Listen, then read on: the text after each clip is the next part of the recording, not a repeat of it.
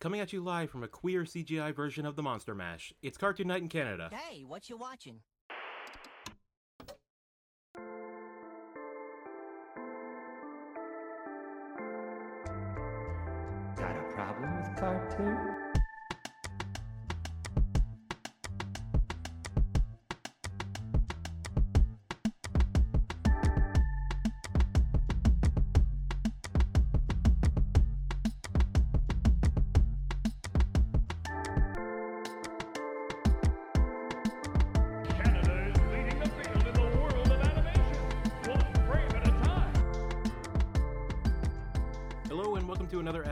Cartoon Night in Canada, a nostalgic journey to dig through decades of animation to find the good, the bad, and the just plain weird of Canadian cartoons. I'm your co host, Chris Lucy Antonio, And I'm your co-host Sylvie Kettles. and we are still in the middle of Spooktober. It's spooky season. God, the best time of the year for nerds like us. It's so good. the The air is finally turning a little chilly, but it's not yet frosty Mm-hmm, yet. Everyone's just dressing like complete lunatics, and no one's questioning it. It's like we live in New York. Wow, shots fired at New York. No, that was a, the highest compliment I can pay to New York. Well, there you go. Uh, but yes, Halloween is a time of just unbridled fun for all ages. Uh, in your, as a child, you get to go trick or treating. You get to have the pants scared off you. You get you get to dress in silly costume, and as an adult, you get to drink. Drink and watch bad horror movies. Or good horror movies, but let's be honest, bad ones are more fun. And the drinking is always involved, no matter the quality of the movie. Yes. We are getting toasted on getting- Halloween. God damn it. Schnackered. Okay, well, we're do- we're doing an interesting one here because this is going this isn't going to be us revisiting a series necessarily. This is kind of like like outside of the our NFB series, the first movie that we're doing. Yeah. Uh, it's a but it's seasonally appropriate. Like not counting the um the three episodes of Clash of the uh, Class of the Titans that was uh, released as like a straight to DVD movie to help promote the series. Uh, this was honest to god hit DVD shelves before it ever aired on television and has been in a dormant stage for its uh, TV continuation for decades now. Uh, it has aired on YTV without failure since 2003. It is perfect Halloween programming. Uh, but I don't know. Maybe it's time to like talk a little bit about the uh, straight to DVD phenomenon because that doesn't exist anymore. No, we we don't have those uh, non-theatrical releases. Streaming pretty much killed it. And for a lot of that, like you're not finding uh, these strange kind of gems on on your local blockbuster or if you're in certain parts of Canada, Rogers Video. It's like it's all just gets dumped onto uh, uh, video on demand and streaming services for people to instantly forget about. Yeah. Like it's just there because they needed to put something out this month, but there was no real thought or care put into it. It's not the sort of thing, uh, or it doesn't have the the same uh, grandmother catching abilities that straight to DVD uh, movies did, where they could just like, if if we just look vaguely enough like something that your grandkids are into, you might get it for them. Because if you're renting a movie every week it's like well you know mainstream releases were only releasing like you know every couple of weeks. It wasn't like a new uh, highly publicized film every week that was showing up on your blockbuster new releases shelf. Yeah, so it was a bunch of other shit that you've never heard of. Yeah, your choices were either pick one safety movie and just watch it over and over and over and over and over again, or you have to like really put yourself out there and get weird with what you're willing to watch. I, I was thinking about this in relation to uh, the Hellraiser series because that famously, after uh, I believe the first three to four films released in theaters, uh, and then it sustained itself. That franchise sustained itself through straight to video and DVD releases up until its like ninth or 10th And now the latest one didn't even get the theaters; it premiered on Hulu. Yeah, like that was the entire lifespan of all of the uh, Nightmare on Elm Street or Friday the Thirteenth sequels, or pretty much any horror franchise outside of Saw, I guess. eventually they all kind of dry up and a lot of them. I mean, the the ones you were talking about, like were heavy, like are you know very famous and well publicized and had a, a, at least like a decent kind of like production companies behind them, where they they were still getting them into theaters here and there, but for a lot of them, like a lot of your lower tier kind of uh, horror franchises, and the straight to DVD market and straight to video market was like a godsend to the horror genre, for Yeah, God's sakes. Because it, But- it let everybody get a fair shake. And so many of them like lived on these like straight to video releases. Uh, the Puppet Master franchise, uh, I think Phantasm also like that that all transitioned to straight to video releases and for that they were able to sustain themselves well past their expiration dates. So yeah, it's it's interesting how this uh, this model of releasing doesn't exist anymore, and what we're talking about could only really exist in this format.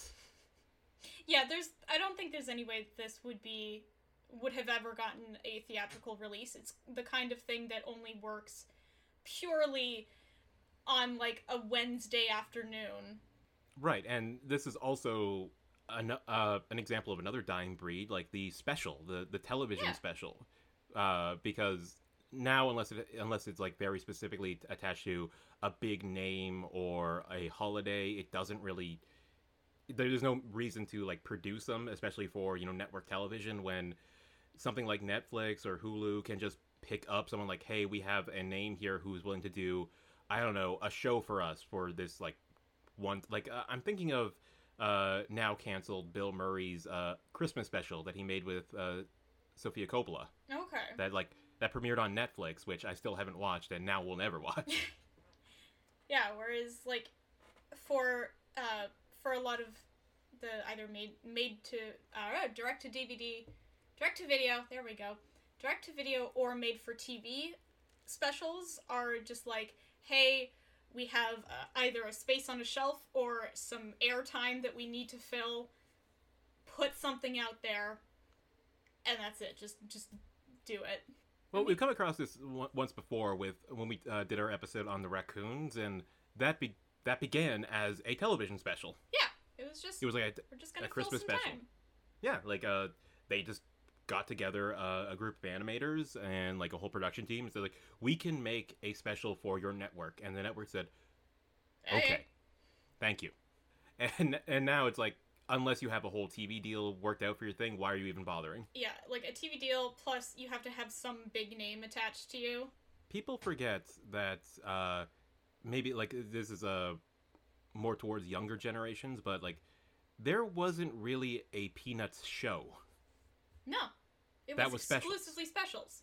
and then even though we were talking about this before recording but like even though um there hasn't been really been any new developments with the peanuts franchise since the uh cgi movie was released uh they will still play uh the great pumpkin charlie brown every halloween Yep. that still airs on your network of choice they all Again, They all have like the rights to it. But it doesn't cheap, matter. It's easy. It fills time. It's seasonal. and it's classic Yeah.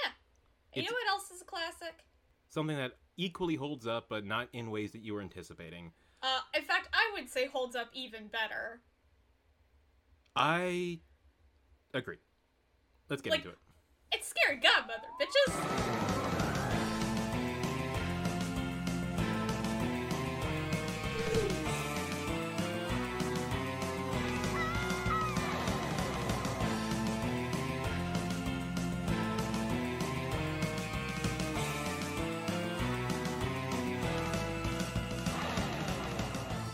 Installment of Spooktober, we are taking a look at Scary Godmother Halloween Spooktacular, produced by Mainframe Entertainment and based on the popular comic book series created by Jill Thompson in 1997.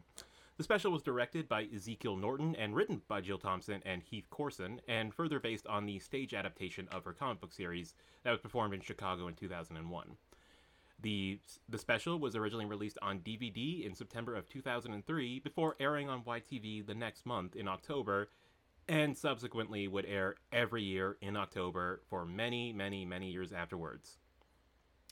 The series was in production since 1999, first beginning as a television series uh, produced by Mainframe Entertainment, which was then whittled down into a couple of specials to build interest slash act as a backdoor pilot for a potential series, which never materialized. Although the creators, uh, eh, like the Jill Thompson and the director Ezekiel Norton, have maintained that uh, they're still hopeful it'll happen. But uh, for today, we were just talking about the first iteration of scary of the specials, the Scary Godmother Halloween Spectacular. Um, Sylvie, what are your memories of this delightful, delightful show? Every fucking year.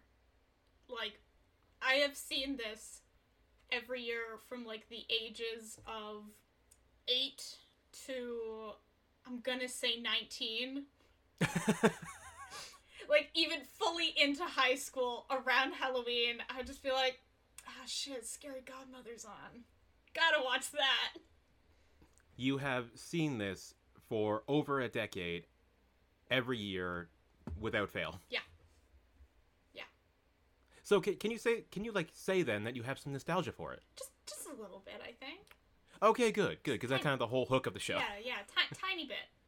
Uh, likewise, as uh, someone who devoured all the Halloween content I could get as as a young one, um, I did see this almost every year that I had access to a television as a, as a wee child, and at the time, I will admit, it didn't quite it, it didn't quite hit with me Yeah. because as uh as my research has showed me um both thompson and norton and the other kind of producers at mainframe entertainment uh they were aiming for like a specific age group of 8 to 11 uh girls yeah, that was so- that was their goal. so i had a kind of j- in my you know dumb masculine adole- adolescence i had a reaction to it where it's like hmm Mm, this is made for girls. I don't like it. It's kind of silly and it's not you know it's not hard enough. I, I want like scary stuff. This is just kind of like mm, fucking baby shit. And then here I am, 28 years old, and going like, this is fucking great. This is incredible. Character development happened to me between the age of 12 and now, where it's like, fuck yeah, scary godmother. This is real cinema. yeah. So that concludes our episode. What more to say? It's fucking perfect. This, this is this is fucking masterpiece. Okay, before we before we get into it, because because there's going to be so much to fucking talk about here. Uh, little point about where our fr- our friends over in Vancouver, Mainframe Entertainment, were at at this point, because this was an interesting point in their history before they kind of changed for the worse. Yeah. Um, so when the special was released, as I said in 2003, two of the original founders of Mainframe Entertainment, who originally like moved over from Los Angeles, settled in in uh, Vancouver to, you know, develop reboot, uh, Ian Pearson and Gavin Blair, stepped down, with uh, other founding member Phil Mitchell of like the original five members leaving a couple years later. They were coming off this like like their most lucrative period in their studio's history with them inking a deal with Mattel to produce Barbie direct DVD movies, which they would do for the rest of that company's history. Still releasing them today, I believe. yep. They're still still banging them out. And they were coming off like the successful releases of like new shows like Full Gear, uh, Action Man, both which we'll cover on future episodes, and like some Casper Christmas special that put them well in the green in terms of like uh, their finances. Yeah, like mainframe is sitting pretty. Yeah, but this was like the last gasp of them doing well, well, because soon after like uh, this this mid two thousands period, they would move away from television production almost like fully to do more specials and films and work like that. And then eventually there would be a huge man- management shake up, shake up, and they become Rainmaker Entertainment and never be the same again. R.I.P. to a real one.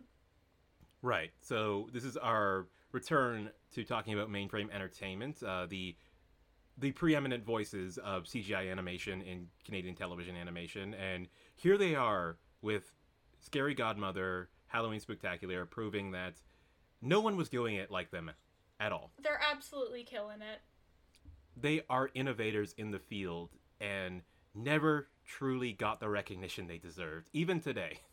Yeah, like the uh, nostalgic revival of Scary Godmother has not been as quick as I would have expected it to be. How how is it 2022 and this like this isn't a thing. Like Yeah. how is this not hit TikTok? How are people like how are uh cosplayers on OnlyFans not doing scary godmother uh, Right? like, dress ups? Like, Like why? specifically Scary Godmother, she is titties out all the time. and if they are doing that, please link in the chat. Yeah, pl- send please send. You got a link for that? Link, link, please. Okay, um, so hopefully with this episode we can course correct here and fully bring the nostalgic revival of Scary Godmother to the forefront and, hey, maybe even get that long gestating television series. I'd Do watch it. it. Only if it's as gay as this is. Okay, Like that that's my one stipulation. that's a high bar. Yeah. It has to be as gay, if not gayer. Okay, we'll get into that, but uh, briefly, or maybe not, what is Scary Godmother Halloween Spectacular about? So, Scary Godmother Halloween Spectacular is about uh, a young girl named Hannah Marie who, given like the planned demographic of the show, is probably around eight years old. She acts a little younger, I'd say. She reads a little younger than eight. Um, I, I I placed her at like four or five, and they were all referring to her as the baby. yeah, like I, re- I think of her as like a kindergartner. Mm, yeah. But so she's a, a little girl who wants to go trick or treating with her older cousin Jimmy and uh, three of his buddies. Eh, but but her older cousin eh, her older cousin Jimmy is a bit of an asshole. Kind of a dick. He's kind, kind, of a little shit. So Kind of a uh, little shit boy. he ropes all of his friends into scaring the almighty bejesus out of a kindergartner.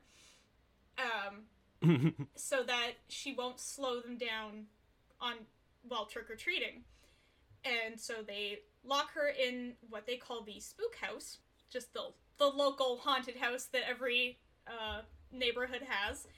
Every everyone Yeah. can recall a home from home or estate from their uh from the place where they grew up where it's like oh yeah don't go to that house that place is fucking haunted dude fucking no haunted. dude my older brother saw a guy get killed in there i Yeah. swear to god it happened one time don't worry i'll ask him tomorrow Yeah. See, yeah, the only thing, uh, the only haunted house that my neighborhood had was just drugs. It was No, that- a that- drug house. that's the thing that uh scary godmother didn't get really into but yeah mo- most of these spooky abandoned houses like yeah it was just a, a place for people to do meth Yeah. Um, so while she is alone and sobbing in this big empty haunted house, uh, her scary godmother comes to save her. And scary godmother is just this delightful little witch who takes her to the fright zone where she and her uh, broom mates are throwing a, a Halloween party. And so it's basically uh, she she just wants to help Hannah be less afraid of monsters because all of her friends are monsters. and that's kind of the plot Yeah. Then it's just a bunch of shenanigans that happen at this party with these incredibly flamboyant characters. Yeah, while Jimmy and his buddies wait outside this abandoned house going like, "Should we should we just leave and go trick or treating like we wanted to do or should we wait for the literal wee toddler baby to come out screaming from this house?" And then one of them says like, "Oh, sorry, the special's not done yet. We have to wait." Yeah. We got to just like hang out and wait. The, the skeleton's gonna do some fun jokes in there. We gotta wait. Yeah. I I love that at no point until the very end did these older kids think, should we should we go make sure she's not dead or something? Cuz like it's it's been a while. Not one of them goes like, "Oh shit, did we kill her? Yeah, did she she could have like Oh. fallen through the floor.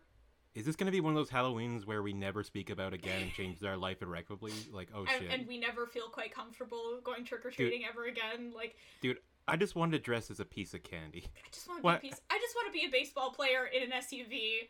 The fuck is that costume, by the way? perfection, okay? I- there is Where- so much love and thought put into the design of the baseball player in the in his SUV. are baseball players known for purchasing expensive SUVs? Because know. I, I would assume like you know, multimillionaire athletes, professional uh, baseball player would want like a sports car of some kind. Okay, wait, wait, wait. Oh, I'm looking at his license plate right now. It's SPR STR. Sports Star. I figured it out. I was like, there's, there's no way this isn't a vanity plate of some kind. It's Sports Star. Okay, we, thank God. Thank God we got to the bottom of that. But, like, uh, I love at the very beginning because like Hannah comes with full size chocolate bars for all four of them, and he puts his he puts his in the glove compartment, and it's like a tissue box that he's got taped to the inside of his box. Like this kid puts so much thought into his costume. I love it. oh, the people at Mainframe Entertainment thought about everything when it came to these character designs, Yeah. but also one of those chocolate bars is very clearly a crunch bar. Right? And it's called like it's spelled differently. And it's called like a crisp or something. But it's like, man, that is a Canadian chocolate bar right there. the only other time I've seen a Nestle Crunch bar uh, roll up is uh, in just the weirdest location is in the opening credits for the anime Baccano. It's it's Excuse me. it's called a Nostli Orange bar. Like they just it's an O and then they just filled in the C to make another O. oh, I love Beppis. Oh, I love that trend of anime. Just like, Yeah. how far can we go without getting sued? But like Pretty far, apparently. specifically apparently. because Baccano takes place in the in the 30s and it's clearly a modern Nestle Crunch bar. Uh, okay, yeah, and so most of the most of the special is just Hannah uh, in her fairy princess costume going around this party and hanging out with a bunch of monsters who are barely coded, like barely coded as gay. It's they are text. This is not subtext. This is Uh, a as you- friend group. yeah as you uh when we decided last week to do this special as you uh read it to me said like i don't know if you remember this but this is basically just a story about a queer friend group and it's like that no come on you're you're just looking at it through like your 2022 eyes and then i put it on and like holy shit no these are all of these people are queer Your Honor, they're gay. like, I don't know if it's her design or if it's Tabitha St. Germain's performance, but like, Scary Godmother gives off the exact, like, tender, friendly, supportive uh, lesbian vibes as Miss Frizzle. she is the lesbian den mother to Yeah. this group of outcasts and misfits Yeah, like, everyone's a fucking mess, and she's the one who has her life together. She's the one Ah. who can drive. She's the only gay who has a driver's license. and we're, we're not like we're not overplaying this here uh like listener watch the special again if you like have this kind of vague memory of it from when like you saw it when you were 12 and It's on YouTube. go back yeah go back to uh, on youtube in dvd quality by the way uh where is the 4k update Yeah. mainframe please Come on, Neo, scary godmother. Get with it.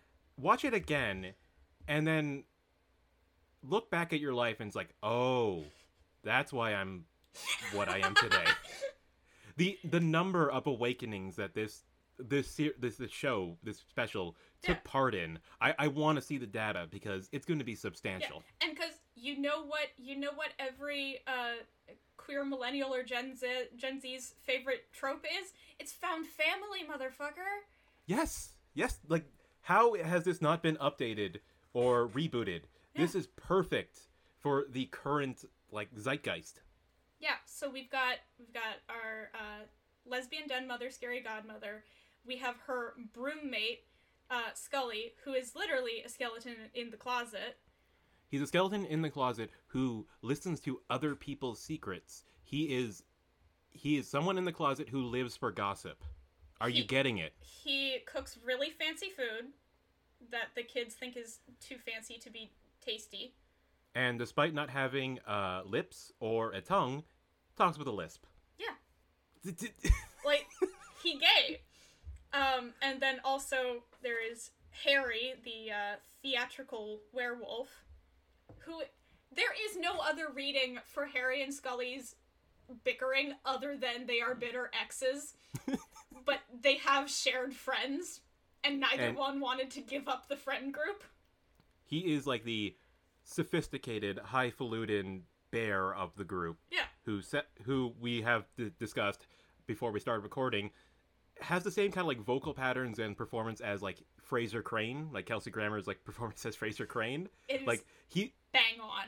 he is that same kind of like archetype. Uh, and then we also have the vampire family, uh, Count Max and his wife Ruby. Uh, so you would you could be fooled into thinking that because they are in a heterosexual relationship, that they are the straight friends, but no, they're vampires. There's never been a straight vampire. They don't exist. So this is like they're both bisexual as hell. Or poly or something. Or I don't po- know. who knows? There is no such thing as a straight vampire or a monogamous vampire. I mean, they. I believe uh, Count Max, who is named after the uh, vampire, the actor who portrayed Count Orlok in Nosferatu, uh, Max Schreck, and uh, this fun bit of trivia, Oh, that's and also a, is that's such a fun fact. And is designed after uh, Count Orlok in Nosferatu. Uh, he says like, yeah, I have, like I'm like 500 years older than everybody at this party. If you if you have lived longer than like half a millennium, you've tried some shit. You've tried you've tried everything. You have sampled. Yeah. You're not gonna you're not gonna stick with with one flavor for the rest of eternity. You're gonna sample the platter. I'll be honest, when we decided to do this series, I didn't think it'd just be like, oh shit, let's just talk about how gay this is, but Let's Holy talk shit, about is how it- holy fucking shit this gay this show is so gay. not only how uh, dedicated the queer horror community is, but also in how popular uh, queer readings of like the stuff that you watched as, as a child has become, like in these kind of like online spaces. Where are people showing up for Scary Godmother? Where is the scary godmother renaissance? Uh, what's the one like video essayist that you uh, like told me about who Uh, like actually did the work here? Strange Eons. Okay, let's shout the them one- out. Yeah, she is she is this delightful Toronto-based uh, YouTuber who she does a little bit of everything. You know, may know her as the mother of Long Furby uh, Thursday Boy Porridge. And I, and I believe she also um, famously did a video series on like uh, YouTuber Onisan's Onis- Onision. literary career. Yeah, yeah, she she does a little bit of everything. Uh, but yeah, she was the the one who first drew my attention to. Hey, remember this this fucking Halloween thing from when we were children? Look how fucking gay it is. No, seriously, look how fucking gay no, gay- seriously. Uh, and then rounding out the uh, the friend group, we've got Bugaboo, the monster who lives in the basement. Uh, and Bugaboo knows no gender or sexuality. No, yeah, like the rest of the the rest of the group here just kind of gets it. They're like, yeah, yeah, yeah. He, Yeah, he, he does his thing. That's He does their thing. I don't know. Yeah, Bugaboo uses any pronouns, uh, and is the canonically is the owner of this house that uh, Scully and Scary Godmother rent from. So again, Bugaboo also has their shit together. So you would assume it's like, oh, that that means they're a landlord, but no, no one has money. No, these these bitches are all broke, which is the gayest thing of all. Being gay is so expensive. Uh, okay, and yes, so most of the special is just uh this weird found family of queer monsters hanging out, telling puns, uh, acting rowdy, and then eventually it just wraps up with Hannah with Hannah showing up uh, her mean cousin Jimmy, They, using her new friends from the Fright Zone. Yeah, they're all because you think that Harry's going to be the only theater gay in the friend group. Twist, they're all the theater gays because they're all dramatic. And so when she's like, "Hey, my cousin's being a dipshit and scaring me. Could you help me scare him back?" They're like, "Oh hell yes! This is the performance of a lifetime." uh lest we lest we forget uh the skeleton uh when tasked with scaring the mean older kids just does a show tune at them that was his plan literally from Singing in the Rain. he he does a, a parody of Make 'em Laugh. fuck this is gay okay um so yeah that is like the special uh as you can see there's not a lot in terms of you know quote unquote plot here it's just vibes it's Yeah. just a fun halloween party this is something that you would throw on at a halloween party. Yeah, just to have in the background. It's the kind of thing that has like maybe a handful of scenes or lines that you remember really clearly and so it has that kind of like oh wait wait wait wait this is the best part. And then you kind of just you watch the best part you might quote along with it and then you go back to whatever you were doing. I'm saying this is like it's if a christmas story was good. Oh, fuck you, Bob Clark. got him Yeah, he he made he made Black Christmas, so he's fucking great. Ah. I know, right? Uh, but anyway, uh, like the main, I, I want to say the main uh, conflict in this plot, other than uh, other than Hannah getting over her fear of monsters, is they don't have food for this party, and they order a pizza, twelve pizzas, in fact, and that resolves itself. Yeah. Because uh, Bugaboo, who has gigs haunting under kids' beds, uh, just rolls around and sometimes collects money in their fur. And that pays for the pizzas. See this this whole special, uh, despite how how much I think it does definitely hold up in terms, especially in terms of its aesthetic, which we'll get into uh, relatively shortly. But it does feel like this, uh, like this backdoor pilot or this like sizzle reel for Scary Godmother that they could take this around to investors and say like, hey, right, Well, right, yeah. Like even the the special ends with Scary Godmother giving Hannah a key and saying, if you use this key on any door, you can come back to the fright zone whenever you want. It's like, oh shit, that's a series. That's a series right there. It's just like Hannah using lessons learned from the fright zone to navigate uh, problems in her in her everyday life. Very, very similar to the Beetlejuice cartoon, but you know, Exactly. But like it it's aesthetically different enough that I don't think the comparison would have been drawn. and if you're going to steal, might as well steal from the best. Yeah. And also, this would have been gayer than Beetlejuice. right? okay, let's uh let's get into the best thing about this special other than its queerness. Uh, Uh backgrounds. the look, just just the look. Uh Shit. If you remember uh listener when we first covered reboot on this uh podcast, we kind of we, we kind of like approached it as this like for the time kind of evaluation of it where it's like yeah it's super rough around the edges but that's kind of what we like about it and when you compare it to all the other television cgi animation that was going on at the time literally nothing it looks great Yeah, no, this is just unironically it looks good.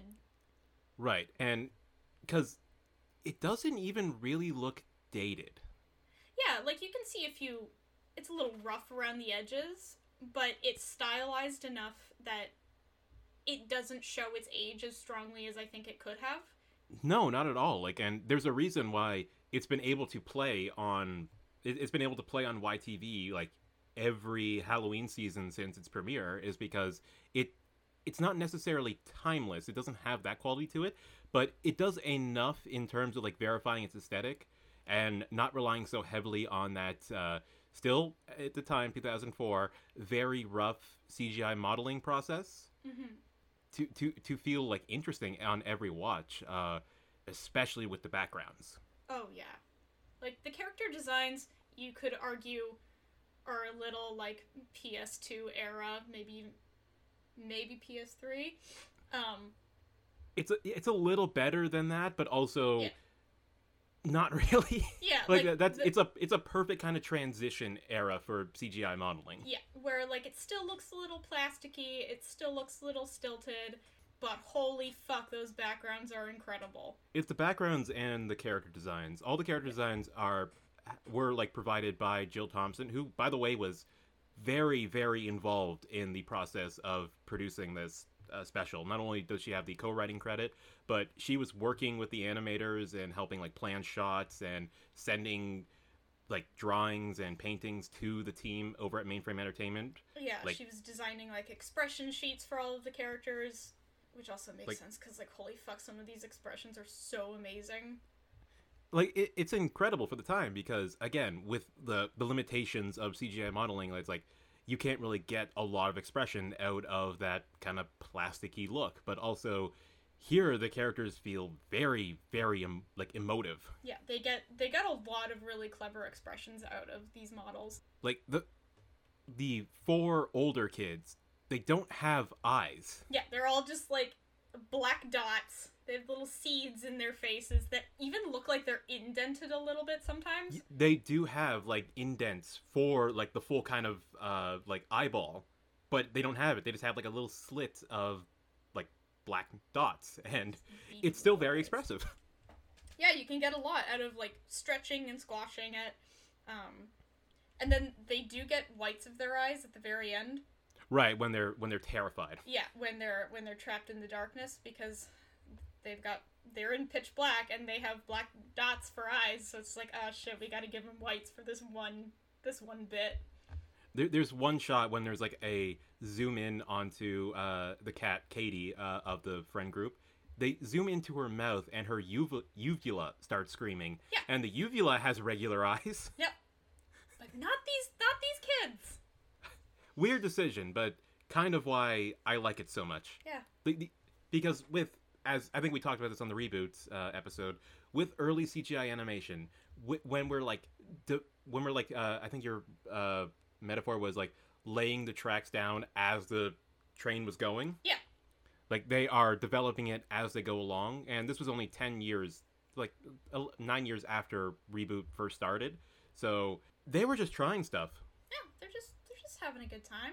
but yes the thing to look at uh, the, the thing to really uh, highlight in this series was the the backgrounds which they take on like a lot of them are like uh, 3d modeled but they have this like 2d watercolor cell shaded look to them Yeah, there's like a there's a weird texture to like the line thickness to the colors to the everything is kind of warped, especially in the fright zone. Like none of the doors, none of the doors, just like everyone else in the fright zone, none of them are Mhm. straight. Um, everything just sort of it, it's still done in CGI and but it just looks like it's physically like splattered in some places. It's it's a really cool look. and again very unique for the time because uh what what big cgi movie was released the same year Oh geez, 2003. Uh, that would be Ang Lee's Hulk. and also Finding Nemo. That's the one I was referencing. Yes. Um, so yeah, uh, as I think as uh, as your research pro- shown, and I think it came up in my research as well. Uh, they were attempting to like dramatically differentiate their visual design from the the theatrical theatrical releases of the time and where like that branch of CGI animation was at because they couldn't compare with their budget. Yeah, uh, it was uh, from a 2001 interview. Uh, Dan DiDio said like they didn't want uh, television computer animation productions to be held to the same standard as theatrical. So they were like, okay, we'll just stylize the shit out of whatever we've got. Mm-hmm. And, Which- yeah, Yeah, which, which for the time, it's it, it, which for the time, it's incredible to think about that because we're dealing with uh, CGI television animation, and they're saying like, look, it needs to have its own aesthetic. We can't keep chasing the impossible goal of like com- competing with Disney Pixar money for God's sake. Yeah, we So- cannot aim for hyperrealism. We don't have hyperrealism money, so we got to figure out what we can do with what we have, and how we can make it look good. and it's not even like a skill uh, like uh, issue or like art- artistry issue because the people of mainframe entertainment again pioneers in the genre of cgi animation uh, and sorry not genre in the design and mode of animation of cgi animation and as they went along like by the time like reboot finished in 2001 it looked great Yeah, and this doesn't look like that same quality as uh, reboot because they weren't going for it they were trying something completely different they, were trying to yeah Yeah, they were aiming for a, a very different vibe. It's a lot. Well, it's a lot closer to Thompson's illustration style. It's also, I think they were going for something a little uh, Nightmare Before Christmas y. Yeah, I was I was just going to going to say like Yeah. they were like going off of a very unique style from Jill Thompson herself. Yeah. That, that's why all the character designs are so good because they are mostly just like directly lifted from her original comic book Well, series. yeah, even the um, there's one part where it shifts briefly into a little 2D animated bit, so they can teach you how to make a cute little treat. Um, and that's uh, Jill Thompson did the the art for that. God, that, isn't that just They really wanted to have her version of Scary Godmother in in this short somewhere. well? They didn't have a choice because she was on the goddamn production Yeah. team. Uh man, yeah, it's and we're we're we're running into that thing again with um talking about uh, early CGI animation where we're saying like, yeah, it holds up in ways that like we can't say necessarily that it's like good but it's Like- good. but it's good. Yeah, like this this speaks to the part of my soul that is constantly uh, quoting that tweet of I want shorter games with worse graphics made by people who are paid more to work less and I'm not kidding.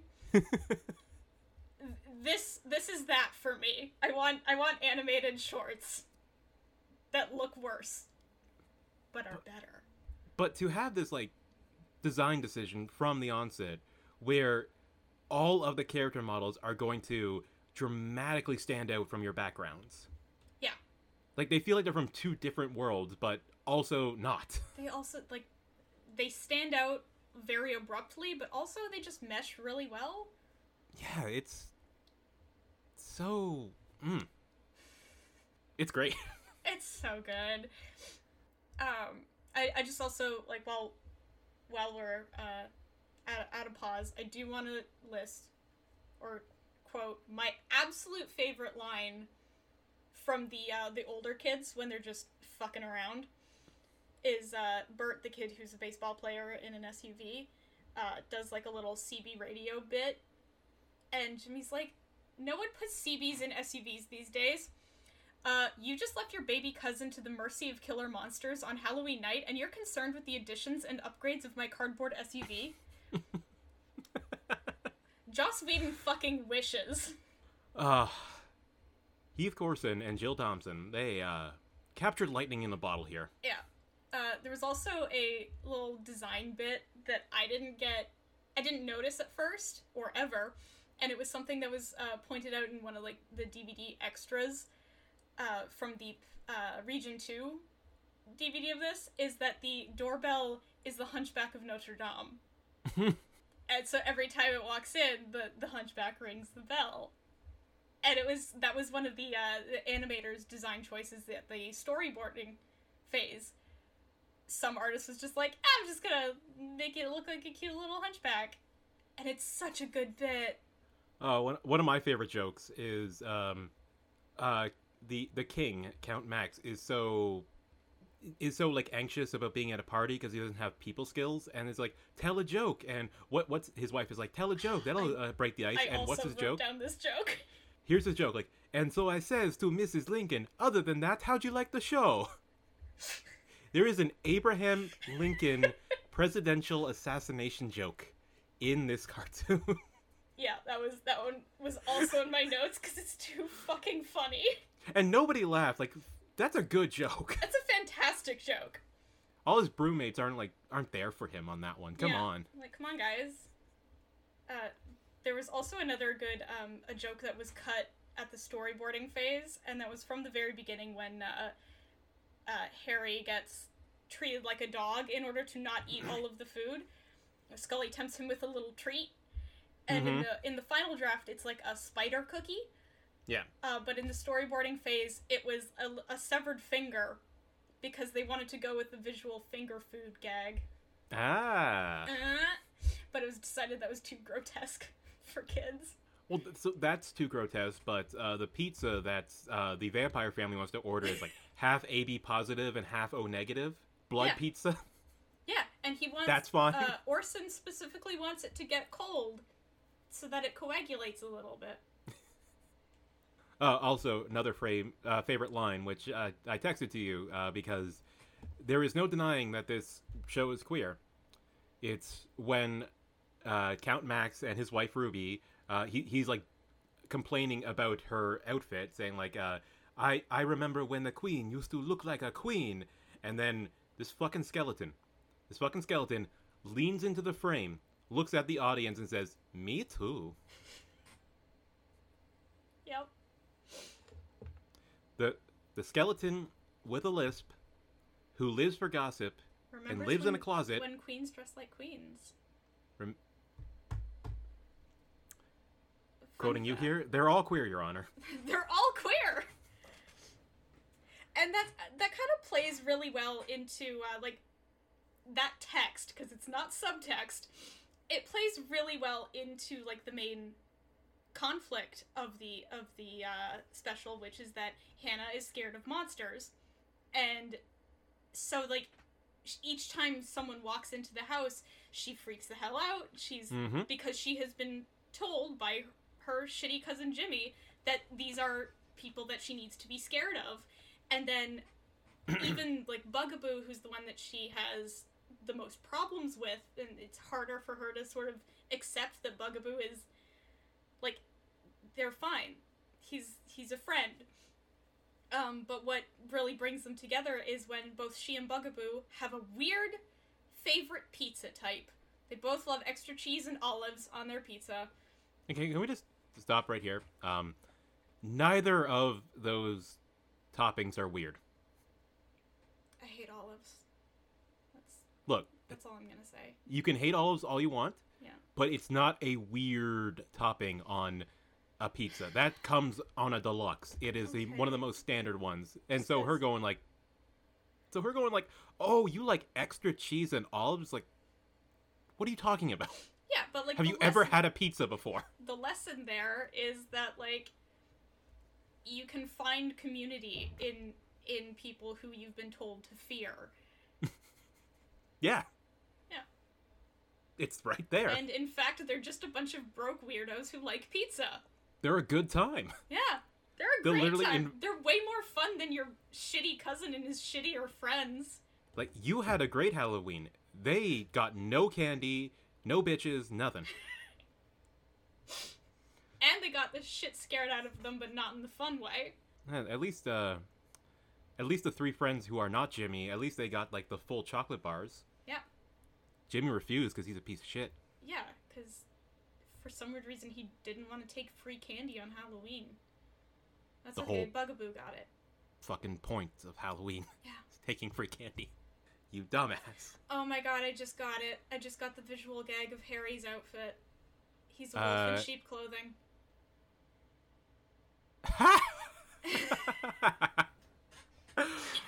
oh. Yeah. Oh, okay, yeah. God, this thing, this, this special is perfect. I have no notes. And an- another thing uh, about the animation, uh, that's a fucking great pun. uh, an- another thing about the animation is uh, like foregoing what uh, they were doing on reboot at the time, which is like very deliberate motion. Uh, they are they are really cranking up the fluidity and speed of a lot of the animation in this one. Like it is Hotel Transylvania levels of very fast moving character models. Like they are like zipping around everywhere. It's almost hyperactive at times. They're they're very they're very springy. And again, it's deliberate to kind of to kind of like change up their reputation and what they're known as. Yeah, because up until this point they've they're like super famous for reboot. They're super duper famous for Beasties. Super duper. super duper, and about to be super duper ultra famous for Barbie movies. That'll So pay the bills forever. Yeah, and this, so this is just something completely different. And good on them for like for really trying to do something different here. Yeah, looks so good, and I cannot wait to talk about the sequel next year. Yeah. Uh, so the Scary Godmother franchise, such as it is, I mean, media franchise, because the Yeah. comic book series ran for a, a long time, and Yeah. Jill Thompson uh, is still. I don't know if she's making more comics of it, but still very like those are still like obtainable. They're not out of print. Yeah. Uh, but the media franchise, as produced by Mainframe Entertainment, uh, consisted of two specials. This one and one released two years later. Uh, what is it like? The Night of Jimmy's Revenge. It's Uh, called. just the Revenge of Jimmy. The Revenge of Jimmy. There you go. Uh, so yeah, the Revenge. scary, the scary godmother fandom is dying. Yeah, bring it bring it back to life. Even more, like the the worst part, I did try to do a Sylvie's fanfiction corner for this. There's nothing, Chris. That's not no. That's impossible. There's nothing. You didn't look hard enough. I- That I didn't. That can't. That can't be true. There's nothing on AO3. There's nothing on uh, fanfiction.net. What a fucking travesty. How? Um, Something this weird and Oh. queer. Wait. Okay, so I figured it out. I wasn't looking under the right category.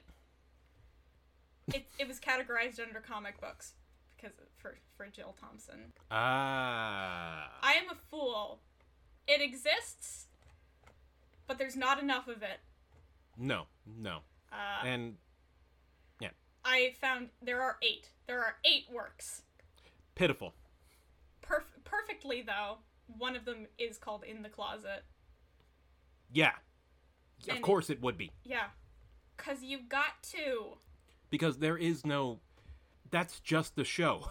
Yeah, That is just this what is it is. this is just a queer found family. And see, that's really shocking, though, that it's not. And this is just something I'm going to be like mystified by. It's like, how is it not way, way, way more popular than it is? Because occasionally you do get uh, someone on like your Twitter timeline mentioning it, or like someone dropping a reference, or saying like, "Oh yeah, October, time to watch Scary Godmother," and then you kind of realize like, wait. This weird Canadian thing. The other people watched it, huh? A lot of other people watch it. Like it, it aired on uh, it airs on Cartoon Network every year in the states Mm-hmm. as well. Like it's a lot of people our age and younger, and sometimes a little bit older, have nostalgia for this weird little short. But But it doesn't But- have fan. where is the scary godmother community? Where where are they?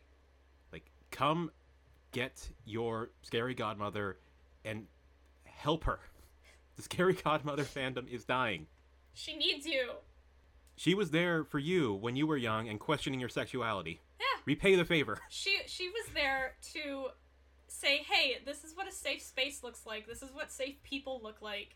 Is like the people who will accept you for who you are and a place that you can go to when the real world sucks ass." Like, come on. Yeah. This is it's so fucking gay.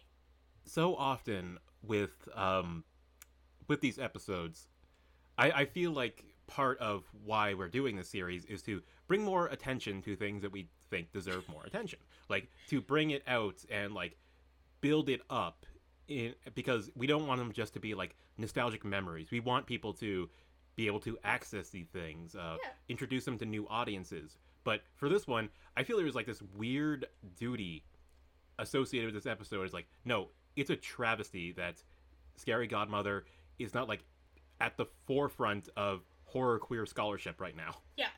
Like the whole point of this show I think is that there should be more scholarly attention paid to Canadian animation, but especially now.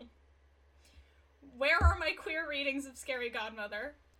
uh do you have eyes and ears because That's just it. watch it that's your that's your queer reading Where where is my fandom? Where See, is- where are yeah. my fellow creepy gays being like this is my comfort show? honestly see this is why and this was a joke uh, originally but this is why i feel that rob zombie should continue this weird nostalgic phase of his career where he's rebooting things like kitschy campy stuff like the munsters and do a reboot of scary godmother Yeah. Do it, coward. because it already has like the same kind of soundtrack which we haven't talked about it's this like classic halloween rockabilly surfer rock that is going throughout all of this show and it's delightful for some re- weird reason, nothing says Halloween better. Specifically, the- like that sort of goofy, fun Halloween, I guess. yeah because it's the theme song of the Munsters Yeah, it's the It's- same kind of weird hyperactive rock music it's it floats a bit throughout some Danny Elfman stuff. mm-hmm Utter perfection. Everyone, everyone, go watch Scary Godmother again. So we, we mentioned um, the great performance that Tabitha, Tabitha St. Germain is giving uh, as Scary Godmother and also as Ruby. Um, but this is just uh, the cast itself, all Canadian, because like most most mainframe entertainment uh, productions, they hired locally. Yeah, this was a this was a union gig. This was done through the uh, Union of uh, British Columbia Performers. And all of these people have all of these actors: uh, Gary Chalk, uh, Scott McNeil, our good boy Scott McNeil, like uh, good boy. Britt Irvin and Britt uh, McKillip and others. Uh, they've all appeared in mainframe entertainment stuff. They've, they have been on uh, Transformers Beast Wars. They have been on reboots. Uh, they, they just they just can script them forever. Yep. They're local. They're easy. Yeah, they're just part of the regular stable. God, McNeil's performance both as Count Max and Skully Pettibone perfection. God damn, sir. He's got the range. You were on one that day. Uh, who did he play on Transformers Beast Wars? Because I think I uh, he was Radicus. ah see I think like because I remember specifically singling him out as like uh you Yeah. you're grading me. yeah. But here I could listen to the effect Skully Pettibone chatter on forever. And like, yeah, you can absolutely make the case that it's a a, a, a kind of demeaning uh performance. Hundred percent. Like but I don't think it's ever played as the joke. Nope. Like because why would they? They're all queer. Like yes, he he talks with a lisp and he's like dramatic and and very kind of like dramatic. and he's very fey, but you know, Yeah. no one's making a deal out of it. Because because that's what they love about him. hmm That's part of his charm. Is They are all big gay messes, yeah. and good for them. God, I wish that were me. I mean, I am a big gay mess, but like I wish I had others. how how uh, how is the queer horror community not doing scary godmother Yeah. parties every Halloween? Right? Like How? I understand I understand that Rocky Horror Picture Show sort of has that on lock. Come on, that has But there's been there's got to be room in your heart for Scary Godmother. it's been 50 years of Yeah. the Rocky Horror Picture Show. Not saying move on because it is timeless, but also diversify, people. There's there's room in your heart. we we're actually re- reaching a point of like queer horror study that uh, is so wide and investigative towards the genre and is doing so much work in not only reading old uh, and like forgotten horror films as like queer representation but helping develop new ones and spotlighting new ones and that's just got becoming more and more common Yeah, please yeah. I was so disappointed to hear that that uh they slash them was terrible pretty bad. Yeah. Like just on title alone, I was That's the fully tragedy. on board. that is the tragedy of that film is like wow a fantastic title like this Yeah. was wasted today fantastic concept of a queer conversion camp and the kids just being like, "How about no?" yeah but when you kind of uh, when you kind of end on a very very limp discussion of is it okay to kill your abusers Absolutely, it's okay. well no no they slash them says well hmm Yeah, well- kind of hard to determine because doesn't that make us as bad as them Absolutely not. oh well we didn't think about that I, we, we're getting dumped a peacock so i guess it doesn't fucking matter yeah, I, I advocate violence against abusers. Uh, so does Scary Godmother. Yeah, she does. I mean, Literally. what is what is Jimmy if not an abuser of Hannah? Yeah, he just relentlessly emotionally terrifies her. And Scary Godmother says like, "Yeah, get even with that." Yeah, no, fuck that guy. We are your family now.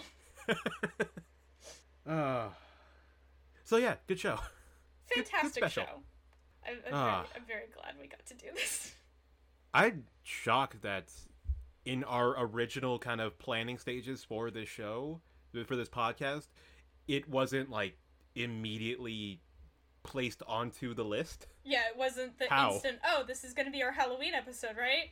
right? How did we like drop the ball all the way back? It's like, oh yeah, what about scary? Because this was like, I I think it wasn't even our original like planning stages of uh the- No, the, we were- the Spooktober month. We had a You- we had a different one planned, and then I texted you at some like- point, holy shit, wait, can we do Scary Godmother?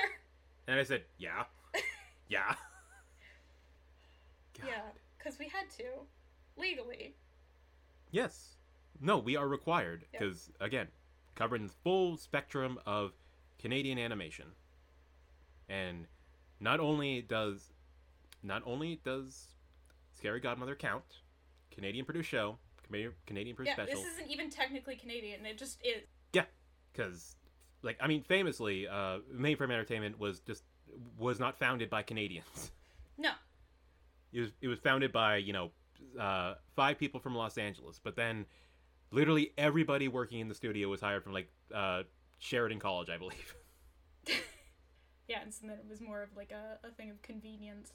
But n- like no American, no American, no international viewer is going to take Scary Godmother away from Canada. You can't have it. I am, I am going to go down. I live in Toronto, uh, listener. I'm going down to Ed Mirvish Walkway, which is the Canadian uh, Walk of Fame, and demand that they put Scary Godmother on that Walk of Fame. Where is she? Where is her star? Where's her Like- recognition? I'm, I'm walking down this uh I, I- I'm walking down this uh, sidewalk here. I see, oh, there's Leonard Cohen. There's Neil Young. There uh, is the uh, the kids in the hall. Uh, there's no scary godmother. It feels a little homophobic. What's going on? Just saying. Yeah, that's it. That's all that it is. It's pure homophobia. Ah, good special. Good. Good, good, good special. special. Oh I'm God. just looking over my notes and it's like, this guy, this pizza delivery guy was expecting them to, expecting her to sell her soul for 12 pizzas. Yep. I would sell my soul for 12 pizzas. Um, if they were at 12 pizzas that uh, my dumpster fire of a friend had ordered, maybe not. Yeah, at the end of the special, they fucking hate Harry. Yeah, I I don't remember anything about the sequel. I think he gets redeemed a little bit. He was excommunicated from the group. He was kicked out of the group chat, everything. They went through the drama of it all. and then came back because you can't stay mad at them. Well, apparently, I'm just looking at the recommended videos from here. The same uh, uploader for this one released uh, Scary Godmother Revenge of Jimmy without Skully. What? They just released a cut of the second movie that just does not have Skully Pettibones in it.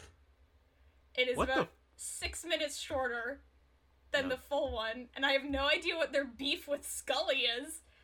Now that sounds homophobic. That sounds like homophobia. Neo Scary Godmother, uh, please. I, I need to know what your beef with Skully Pettibones is. or the what uh the scary godmother fan community such as it is. Yeah. Why do y'all hate the best boy? Oh, okay. Uh did you watch the DVD quality? Yes. Uh the same guy uh or person uploaded Scary Godmother Halloween Spectacular 4K UHD quality. Nice. That exists. Excellent. There's also the Scary Godmother Revenge of Jimmy 4K quality. So we are set. Yeah, we're We set are for next set year. next- Oh wait, I know what. Uh, I'm looking at the other videos, and he's he's also got a version of uh, Scary Godmother Revenge of Jimmy without Jimmy. See, but that's just funny. It's, but this is the thing; it's just a bunch of uh, that very very popular trend of YouTube edits at the time, where it's like, here is the Bee Movie. Garfield. Yeah, here's the Bee Movie, but without uh, the bee. Here here is Shrek, but without Shrek. Here here okay. is here here is Bee Movie, but every time they say the word bee, It gets faster. I fucking hate the Bee Movie. I have still never seen Bee Movie. Keep it. They keep it that way. Yeah. Don't believe the internet. They're wrong. Yeah. So that's going to do it. Yeah, for, that's that's Scary Godmother. that's going to do it for this installment of Cartoon Night in Canada Spooktober. Uh, hopefully you hear heed our call and get Scary Mo- Godmother trending. God damn it! I want fan art. Bring her cosplay. back. I want fan fiction. And none of this Hannah X Orson crap. none of this straight shipping bullshit. Disgusting. I know you were probably like 13 when you wrote it, and we're deep in the compet closet. But come on. Look, we we need it to be freakier. It is a it is a horror themed found family film Do better for yourself, for the community. for the community. Do better. so if you if you enjoyed us uh praising Scary Godmother Halloween Spooktacular for over an hour, uh, consider giving us a like and a share on your podcatcher of choice, preferably Apple Podcasts, because that helps us reach the widest possible audience. You can follow us on Twitter at Cartoon Night Pod, where we upload new episodes every Saturday morning. You can find me on Twitter at Cinema Creep, where I am attempting to bring back the Scary Godmother fandom through my incessant prodding of Mainframe Entertainment's Twitter account. And you can find me at Sylvie Skeletons, where I very much do the same. And have a good Spooktober, everybody. Happy Halloween!